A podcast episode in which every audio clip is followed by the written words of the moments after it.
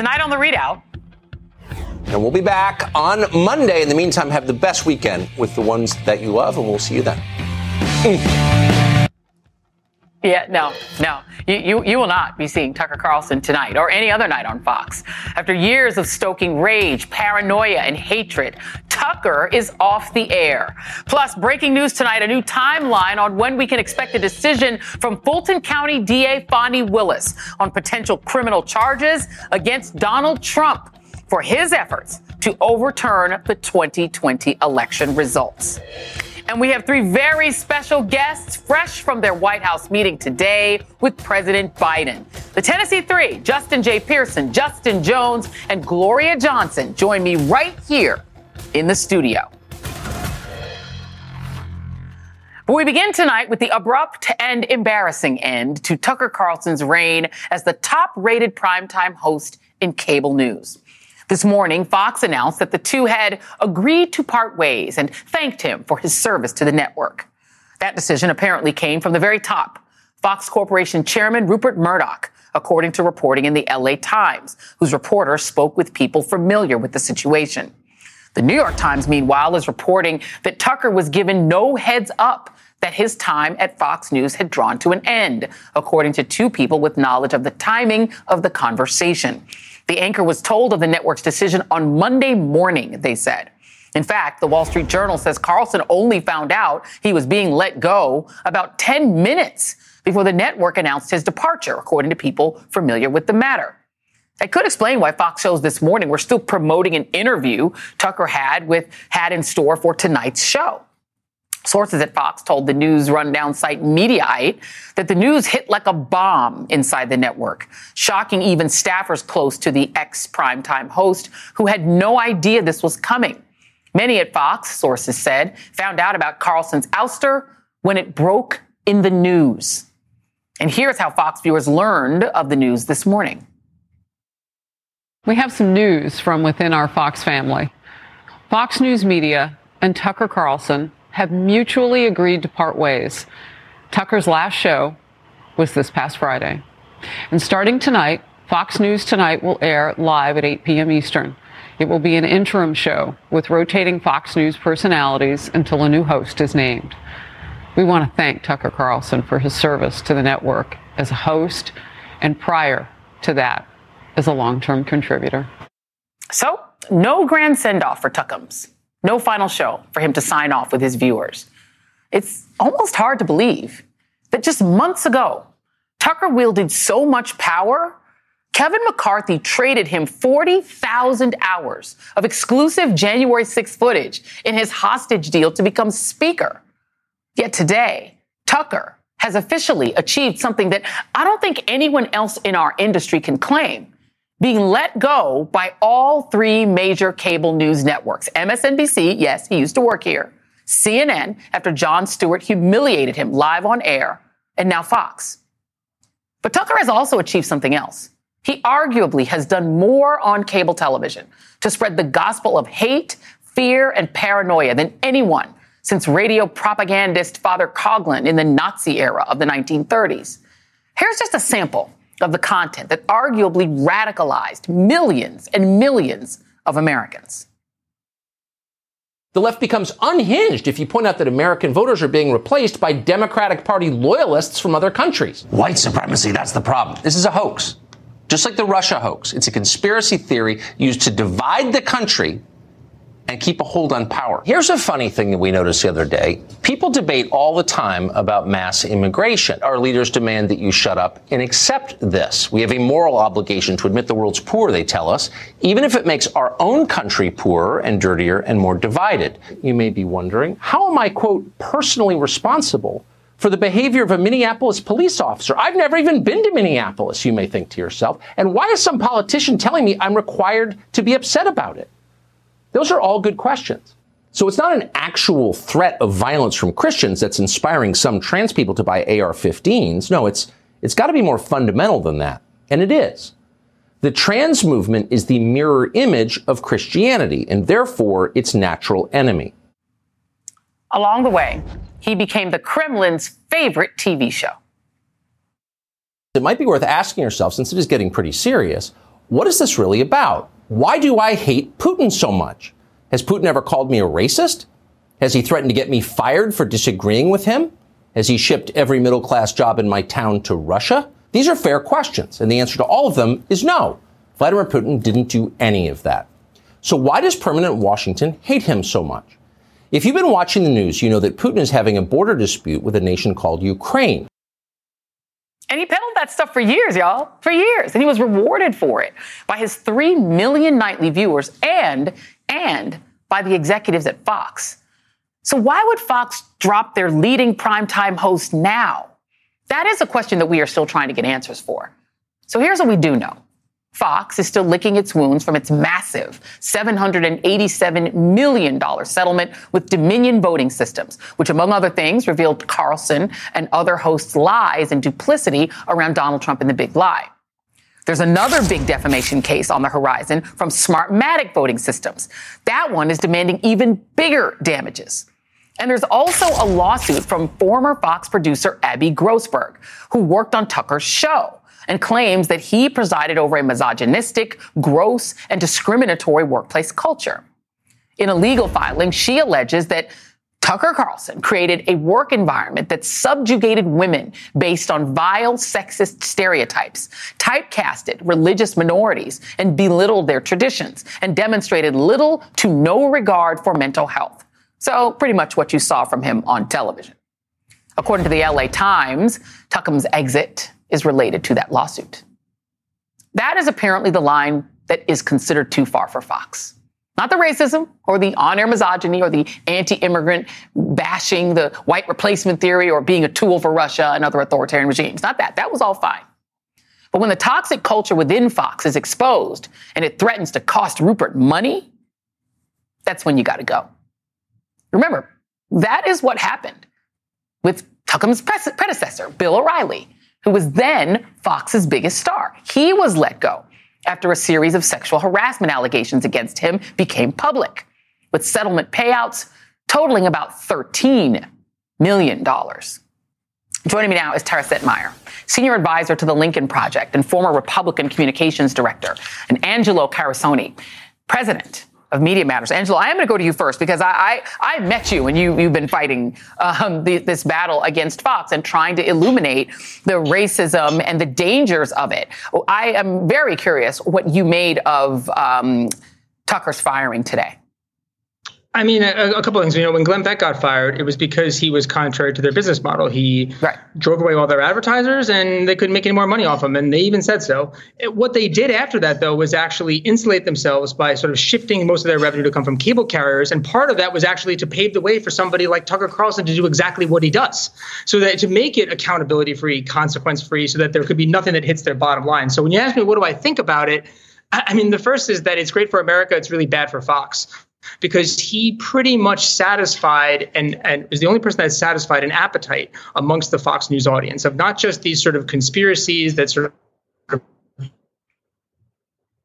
Uh oh.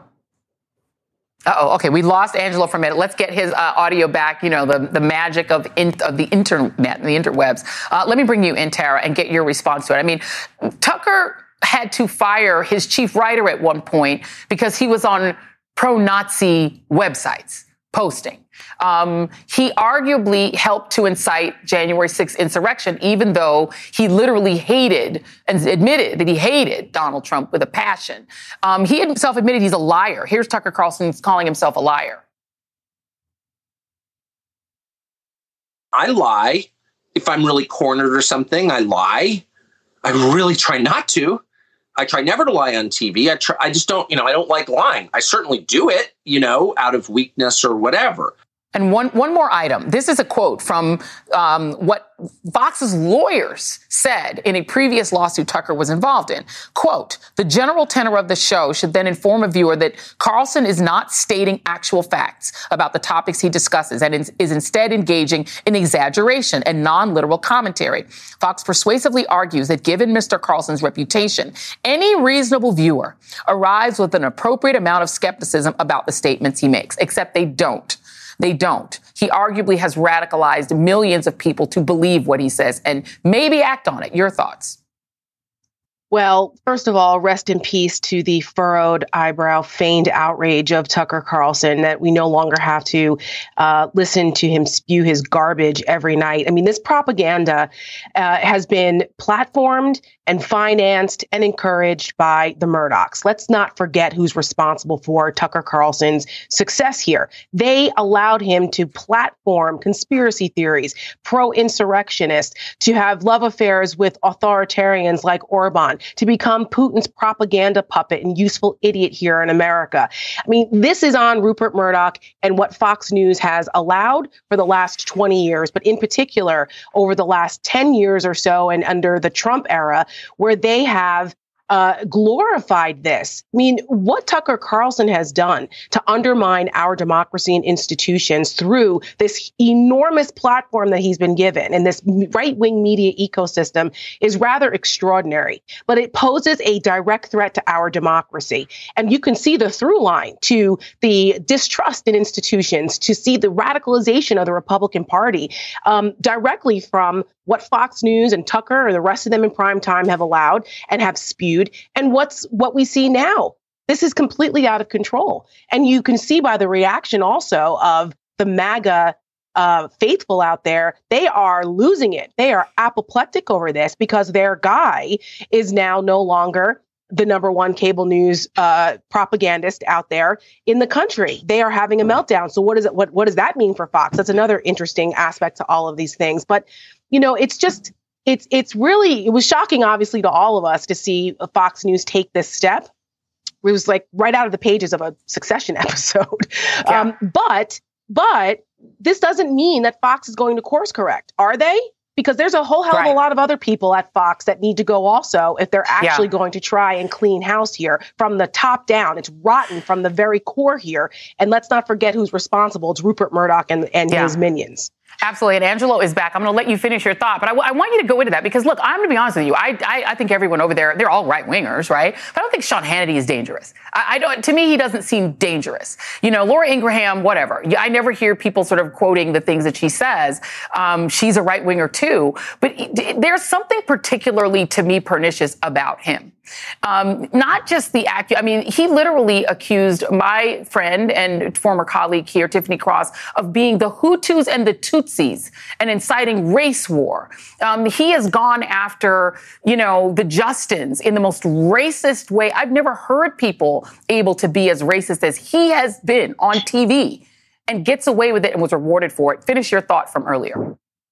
Yeah, I mean, I think that's basically the point. He's a he was a bubble within a bubble, and he I agree completely. He's a uniquely destructive force that was enabled by the Murdochs. In fact, he repeatedly thanked them for keeping him on air despite all the controversies and blowback. And to your larger point, you know, even though Fox itself won't change, and I think in part it's because Tucker helped fuel and build this bloodthirstiness, this appetite that that, that audience is going to want to be satisfied. And Fox, as we saw from the Dominion revelations, is going to aggressively work to make sure that they can satiate that. But part of the reason he was so uniquely destructive is that he pulled in all these things that were otherwise on the fringes, the fever swamps, right on the edges, and he laundered them through the Fox News apparatus, not just into the right wing echo chamber, but then directly into the Republican Party. So that's the conduit, is that he built this pipeline and then he leveraged the tools at his disposal to actually reshape and transform our politics. Great replacement theory is now totally acceptable within the Republican Party because Tucker Carlson talked about it several thousand times while he was on Fox News. Absolutely. And Tara, I mean, to that point,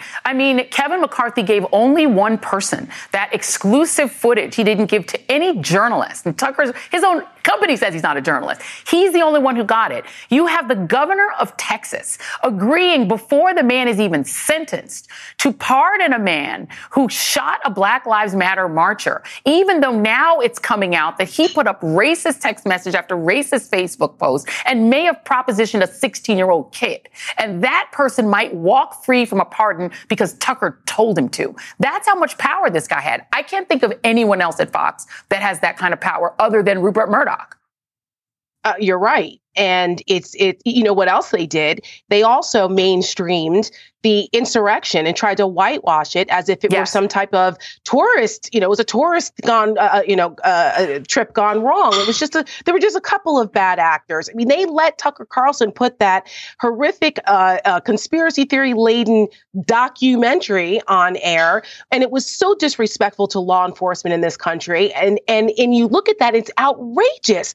And so you look at all of these things, and it and it circles back to how this has undermined our democratic institutions and radicalized millions and millions of people who ingest this night after night after night. And now you see where is MAGA going to go? You have Marjorie Taylor Greene and her minions mm-hmm. saying that they're going to follow Tucker wherever he goes. And my colleague Rick Wilson said, What the hell? And I said, Maybe to the trash heap of history, which is where they all belong.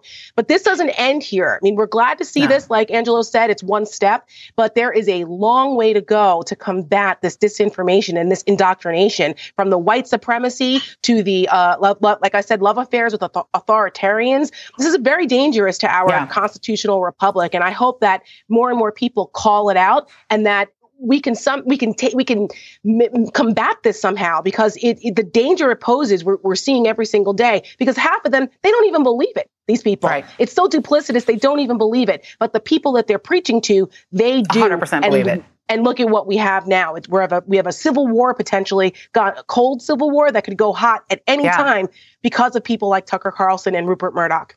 Um, and so, Angelo, I mean, first of all, the way the way that you know that he got fired, you know, I had a show canceled. I was asked to do a final show. When you don't get to do a final show as Brian Stelter today, it's the equivalent in TV as of a death penalty. So he was fired. One hundred percent. No, yeah, I mean, he, he was supposed to do an interview with Vivek Ramaswamy tonight that Fox News was promoting most of the morning. Um, yeah. So this was totally abrupt, and he didn't get to do a last show. He didn't get to say goodbye, and it's about as significant as Rush Limbaugh being fired in, in 1996. Real quick, Angelo, before we go, what do you make of the speculation that this is because of the Abby Grossberg suit? Because they have fired people before. They fired Bill O'Reilly because of sexual harassment suits. That it could be because of that or things he might have said. I mean, there's a lot of speculation speculation of what was in those, you know, yeah. those other text messages that weren't released, but that the Abby Grossberg suit might have been the final uh, straw. Last word on. I mean, on look, we got a we got a small flavor of what he says about Trump, his colleagues, right in directly. Once you sort of pierce that veil, it's not that much of a stretch to realize that there's a lot more trash talking that Tucker Carlson probably did. And if you're Fox right now, you're doing a really big risk assessment to try to get your handle on how you're going to course correct. And he's a massive liability. So even if there are no more tapes, the fact is you have to have reason to believe these are not aberrations. That is his personality. That is who yeah. he is. Uh, and so just imagine it a little bit more discovery, a lot more damage. And on some of his bosses, are women. And maybe they actually thought it was a bridge too far to allow somebody yep. to be as misogynistic in house as he is on TV. Sorry, Tuckums. This is the way it goes. Um, thank you, Tara Setmayer. Thank you, Angelo Carusone. And up next on the ReidOut, breaking news tonight from Georgia. DA Fani Willis reveals new information about when she will decide whether or not to indict Donald Trump for his efforts to overturn the election results in 2020. Stay with us.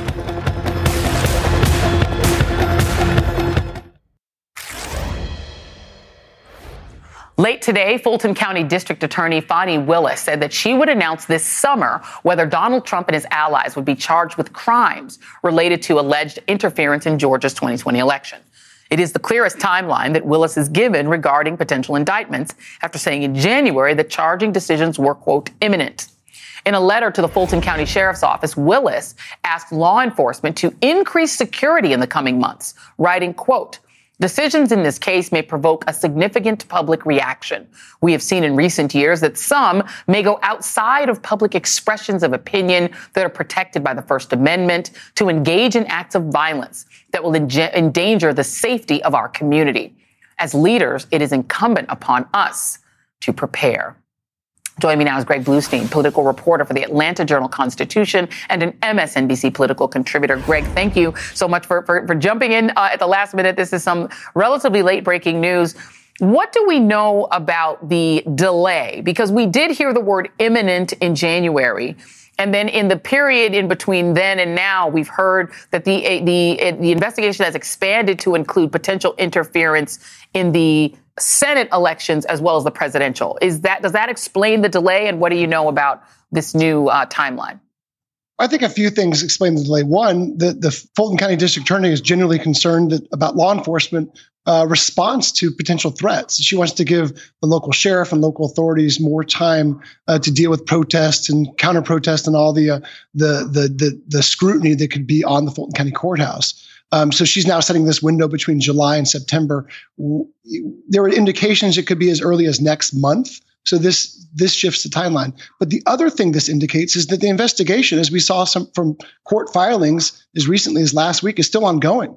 Mm. Uh, you know, Fulton County prosecutors were still grilling fake electors um, and, and, getting more details. Uh, there was there was uh, indication that one could be cooperating and that that some were saying that another fake elector could have even violated a state law. And so that to me, and that to legal experts, more importantly, signals that this investigation is still very much active. And is there any indication, just from the reporting and what you're hearing, whether or not the targets are more the fake electors or whether Trump is included in, in those who should be concerned about indictment? Well, legal experts say that this letter is a, is is may, maybe the clearest indication yet that Donald Trump could be one of the targets of this criminal prosecution. He could be uh, indicted. Um, but we've also heard others in Trump's inner circle uh, from Rudy Giuliani and beyond. And of course, the fake electors themselves are also potential criminal targets. We don't know anything yet for sure because Fani Willis has not said anything uh, about that. But we we have you know we've determined from uh, even interviews with the special grand jurors that there could be a number of high profile targets of this investigation. Let's just go through some of the people who've been deposed or have testified, I should say, in front of this Fulton County DA. So I'm going to put them on the screen. It's Brian Kemp, Rudy Giuliani, Michael Flynn, Newt Gingrich, uh, Lindsey Graham, Mark Meadows, Brad Raffensperger, John Eastman. Is there any indication that the two former United States senators have been questioned now that we know that, at least per CNN's reporting, there was an attempt or at least there was a desire to potentially interfere in those elections as well? I think that's definitely a part of that investigation. I can tell you that some of the names on that screen just now are not potential criminal targets, right? Governor Kemp, Secretary of State Brad Raffensperger, uh, they were two of the Republicans who said no to Trump's demands to overturn the election. So, uh, you know, they, they might have had corroborating parts. They might have had very minor roles in the investigation. Um, mm-hmm. The late House Speaker David Ralston was also interviewed before his death. Uh, he was one of the uh, Republicans who recorded a phone call, had a recorded phone call of Donald Trump calling uh, him and urging him to call a special session to overturn the election results. Um, so there's a number of folks who stood up to Donald Trump's demands to overturn the election who were also uh, interviewed uh, as witnesses. Uh, we know Cleta Mitchell was also, she's, uh, Cleta Mitchell was also interviewed. This is the Trump lawyer who was advising him, who seemed to be very much into overturning the election. She's come up in the news recently because of uh, audio of her talking about suppressing young voters. Any news about her standing? Well, Cleta, Cleta Mitchell and, and other pro Trump attorneys um, have been under scrutiny from this entire special grand jury panel, not just for their roles uh, in in trying to reverse the election results, but also their roles doing the runoff.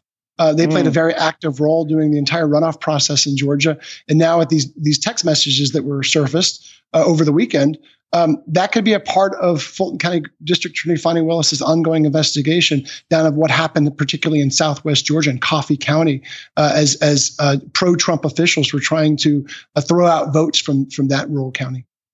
Wow, uh, always great to have you on. You're so informative, Greg Bluestein. Thank you very much. Really appreciate you, man. Cheers. And up next, I will talk to all three members of the Tennessee Three who just met with President Biden at the White House to discuss gun reform. You do not want to miss it.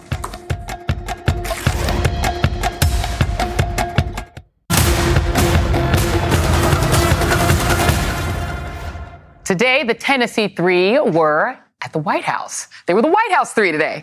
State Representative Justin Jones, Gloria Johnson, and Justin J. Pearson got the VIP treatment from President Biden.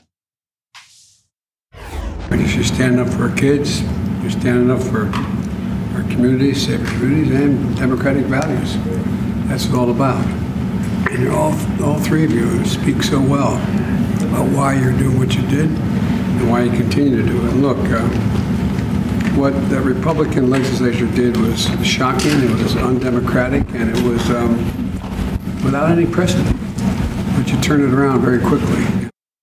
Their visit with the president and with VP Kamala Harris comes just days after the Tennessee legislature ended a session filled with undemocratic assaults on drag performances, Democratic members, and the Nashville Metro Council, which state Republican lawmakers wanted to punish because they blocked the 2024 Republican National Convention from coming to the Music City. The session was objectively a failure because a federal judge has temporarily blocked the bill limiting drag performances, calling it unconstitutionally vague while a three judge state panel blocked Tennessee from immediately enforcing the Nashville Metro Council law, which would have cut the number of council members in half until at least the next election cycle. In the wake of the Covenant School shooting, Governor Bill Lee did successfully push $140 million for school resource officers for public schools. But Republicans failed to pass any meaningful gun measures. Since the shooting, thousands of people have descended on the state capitol to lobby lawmakers, while families connected to the shooting sat in committee meetings and in the galleries calling for gun reform. Their calls fell on deaf ears.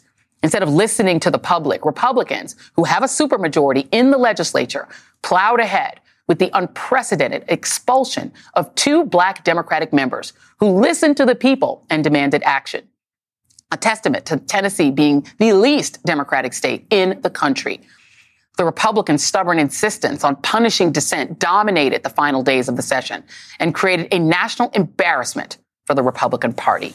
And joining me now are the Tennessee Three. Tennessee State Representatives Justin J. Pearson, Justin Jones, and Gloria Johnson. Thank you for being here. Thank you so much. Thanks for having and, us. And I'll, I'll, just tell you, it was an honor just to meet you all in person. We've been covering this story from day one because of the unprecedented nature of what happened to you.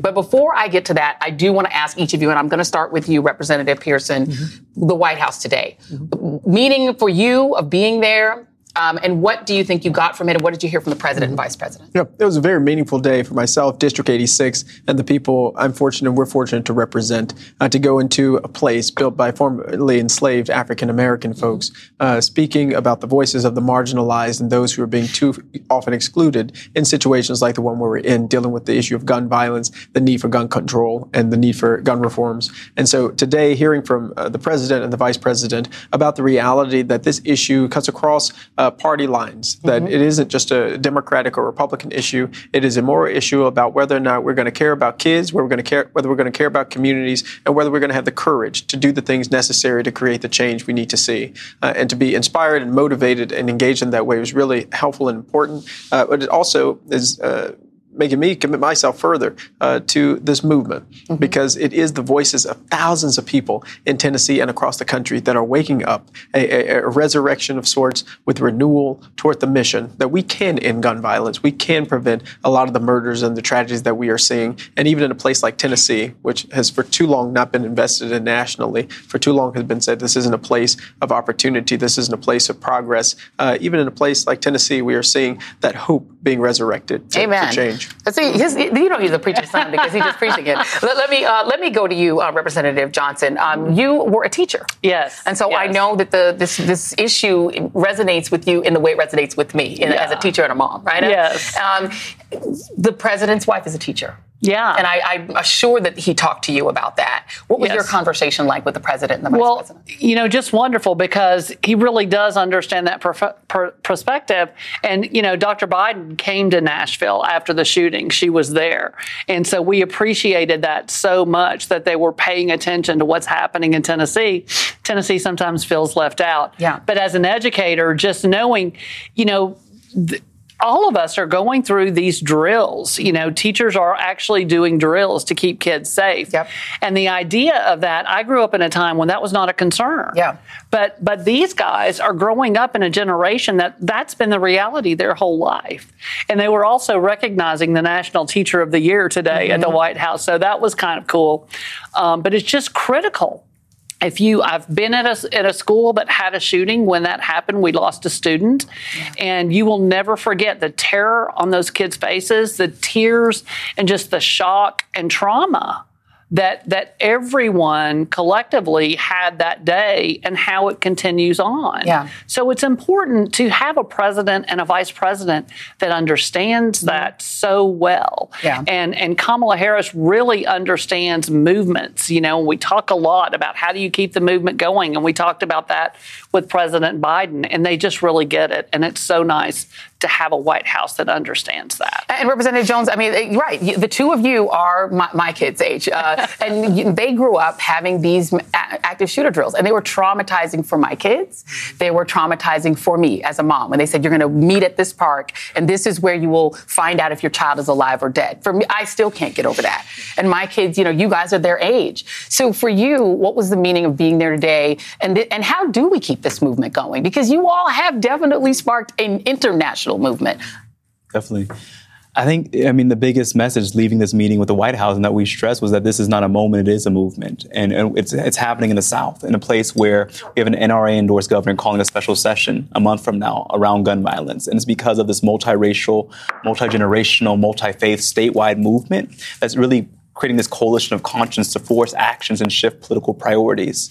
Um, and so that, that's what gave me hope from our meeting at the White House today. And, and, I know I stressed, you know, that it's so important that we do something outside of the ordinary. Yeah. Um, when John Lewis let us sit in on the floor of Congress in 2016, it was out of the ordinary. Mm-hmm. When we went to the well of the Tennessee House with a megaphone and a sign that said "Protect kids, not guns," it was out of the ordinary. Mm-hmm. And so, if we're going to get action, um, and if this will be our Selma moment, we're going to have to do something outside of the ordinary. Yeah. Um, and I really believe that Tennessee can set a model for the rest of the nation. That if we can pass these common sense gun laws in the nation, I mean, excuse me, in Tennessee, yeah. that the mass, vast majority of Tennesseans, from Republicans to Independents to Democrats, support, it will set a model for the nation to pass these laws. I think it's important that you mention the South because you know I have a, yeah. a, a, a thing that annoys me about the Democratic Party is that they kind of look at the South and they go, well, that's the Republicans' territory. When it used to be the Democrats' base, right? It, it was a different kind of Democrat, you know. but it, it, it is a place where there are a lot of black folks, mm-hmm. and where half of black folks still live, and where gun violence is actually at a higher rate, you know, occurs at a higher rate, more death. What do you, what do, were you all able to say to President Biden about that? About whether the Democratic Party needs to go back and refocus on the South? Yeah, one of the things we have to realize that even in this uh, moment of uh, Representative Jones and myself being reinstated, which is a moment of triumph, we remember the tragedy, mm-hmm. right, of the Nashville Covenant shooting, the six people who lost their lives. We remember that in our communities, we've had constituents and, and family members, like I've had Larry Thorne, my own classmate, who died this year because of gun violence. We remember that there has been a, a, a tragedy uh, that has precipitated the need for this conversation because there's an epidemic of gun violence that's happening because of the proliferation of guns that are in communities because of the lack of courage and will of people in positions of power to do right by the people because they're so concerned about listening to the NRA and the Tennessee Firearms Association, which gave letters to all of our Republican members uh, yeah. just last week. Uh, but when we think about how we continue to advocate, how we continue to move forward, how we continue to build power, it is going to be uh, centering the voices in our communities and in the South.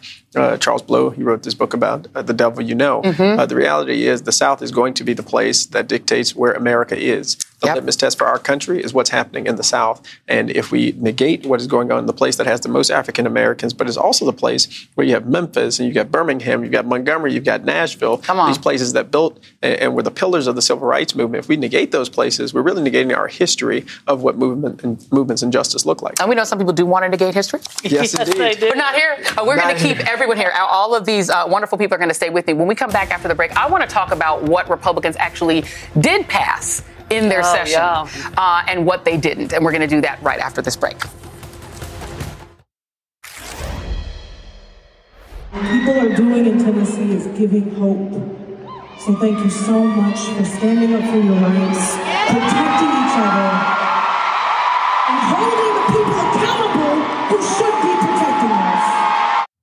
A shout out from Lizzo in Knoxville this weekend.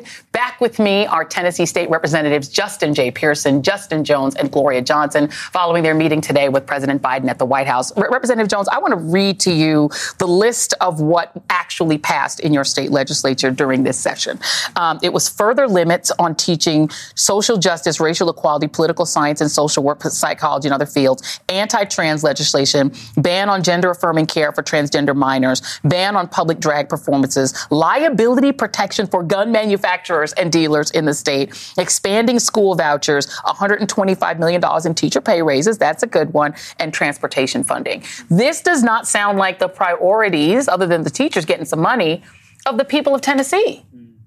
What is the point? Oh, I mean, that isn't a moral agenda. And even the teachers' raises, the part that is left yeah. out is that they attack teacher unions with that raise. Of course. And so there's always a catch. Yeah. And you see this immoral extremist agenda that's meant to deflect and distract from their failures. That in Tennessee, um, one in five children live in poverty. That we've had mm-hmm. more rural hospitals closed per capita than any other state in the nation because we haven't expanded Medicaid. Mm-hmm. That we have, you know, people who are homeless. That we have we have extreme poverty, and they wanted to focus on these issues because they don't want us to, to really talk about how they have failed as a supermajority. They control every branch of government in Tennessee, and, and our people, their lives are not getting better. Our people's lives are still suffering. And so I think that is that is what this agenda is. It's, it's agenda to try and have you look over here so you don't pay attention to what's going on here. Yeah. Uh, let me, I have to play this for you because I couldn't believe it when I was hearing it. Uh, this is a mom who mm-hmm. is trying to speak with a representative named Scott Campbell. Yes. Uh, this is the exchange that blew my mind. Take a listen. Getting shot with a handgun versus an AR-15. Which one? Unsurvivable for a Which child. One? You don't want to give them even the slightest chance. There, there are a lot of ways that people can die. I, I that was that blew my mind. So that seems to be the mentality. Is there anyone in the Republican side who thinks differently than that? That you could even come together with to pass gun reform legislation? There, there are some that will say it quietly behind a closed door, but do they have the courage of, of knowing what's right? Do they have the courage to put children before guns? Um, that is our uh, that's our concern. I think there, you know, there's 24 of us. If we could get 26 of them to agree, I think there probably are 26 of them that might agree with us. Do they have political courage? Do they have the ability to vote the right way to put kids first before guns? That is the question. Is it the Tennessee Firearms Association? Is it the NRA? Who is in control of these people? Right. It's definitely the Tennessee Firearms Association, definitely mm-hmm. the NRA, and it is also the leadership of the Tennessee House Republican Party. Uh, that representative that you showed, uh, he resigned uh, after sexually assaulting a 19 year old intern, and that went Perfect. under wraps for three weeks because of the leadership of Cameron Sexton uh, and, and William Lamberth, who allowed for that representative to stay in the House while they were expelling myself and Representative yeah. Johnson, putting Representative Johnson on trial. It's toxic environment. Representative Johnson, you were the one who I first heard saying he needs to resign, the speaker. Yeah. Progress on that? Any progress? Yeah. I mean, I've talked to a few Republicans on the last day of session who are questioning his leadership. Yeah. Um, because he represents such an extreme anti-democratic voice that is, he's silencing his own members. Because there are Demo- there are Republicans who said leadership sent out this statement saying we're not going to take any action on red flag laws without even talking to their own members. Right. And so they're making decisions and silencing their their voices within their own party who want to pass common sense gun laws because the majority of Tennesseans across party support them. Did, not the governor, Governor Bill Lee, who's you know had a lot of mm-hmm. things, drag shows he's weirdly uh, upset about, but he seems to be for red flag laws. Is there a chance that that actually could pass? And, and that's a new development. You know, I think with the movement, with all the young people, with the parents, with uh, the Republicans showing up and the independents showing up, yeah. the 9,000 people we had form a human chain from Vanderbilt Hospital to the legislature. Yeah. Um, I think we absolutely can, but it's going to be that movement of the people that are going to have to make that difference. That movement is depending on the, the Justin's yes. uh, generation. Are yes. people, when they're showing up to your rallies, are they registering to vote? People are registering to vote, but some of them, and this is the important part, some of them can't vote yet. It's a lot of children and middle schoolers and high schoolers yeah, who are leading this movement yeah. because they don't want to continue to be viewed and seen as the school shooting generation. And, mm-hmm. and there is a deep seated belief and, and, a hope that the future that they inherit, the future that they create, is one that is free from this type of violence. And yeah. so they're taking action now, and it's the responsibility of people in positions of power to help to build this multiracial and this intergenerational Amen. movement for change. And I love the fact, uh, Representative Jones, that you also included getting rural hospitals funded, making sure people aren't hungry. This is a movement that is bigger. If you're really pro life, you should want people to eat. You should want people to survive exactly. high school. Um, you all are great. You all are great. This is my unbiased opinion. Y'all are great. Y'all are leading a movement. Let me sign me up. Uh, thank you, Tennessee State Representatives Justin J. Pearson, Justin Jones, and Gloria Johnson. Y'all are great. Thank you so much. Up next, so much. we have Thank quite you. a surprising fan of the ReidOut blog. You'll want to know who that is, and we will talk with our very own Jahan Jones and tell you right after this.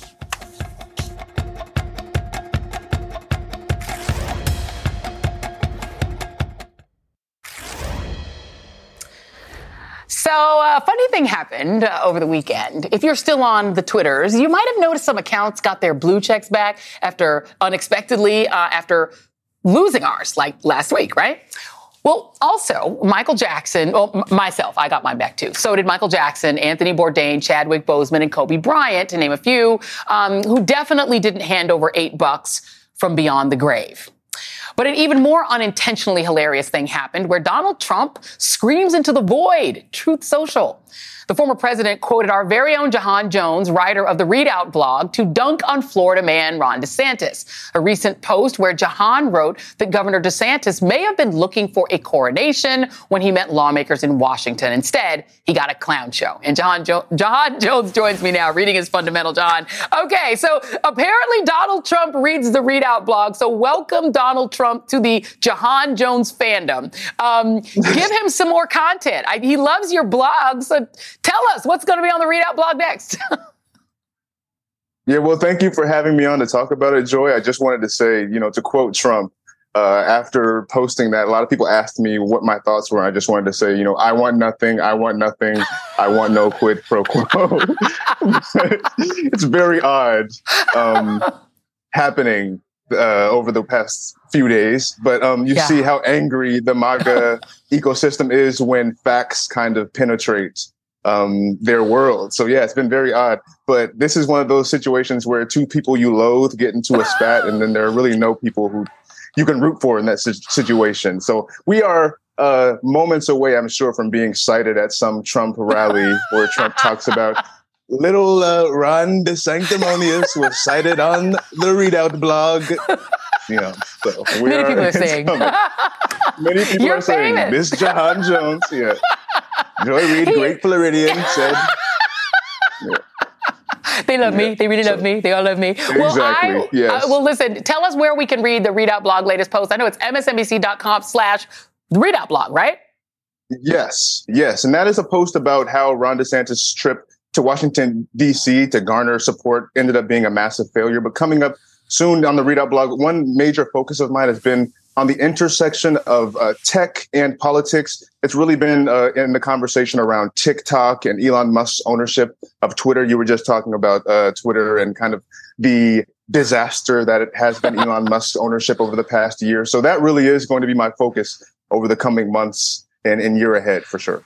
Well, I love it. Uh, we love that Donald Trump is a fan of both Jahan Jones and myself, but you know, Donald, we're still going to report on you being an authoritarian nightmare. So sorry, I can't help you there. Jahan Jones, thank you very much. Uh, who does a great Donald Trump impersonation, by the way. You can find the ReidOut in all of our usual social media places. As for my personal accounts, you can join me on Facebook, TikTok, Instagram, and Spoutable at Joy Ann Reid. And that is tonight's ReidOut.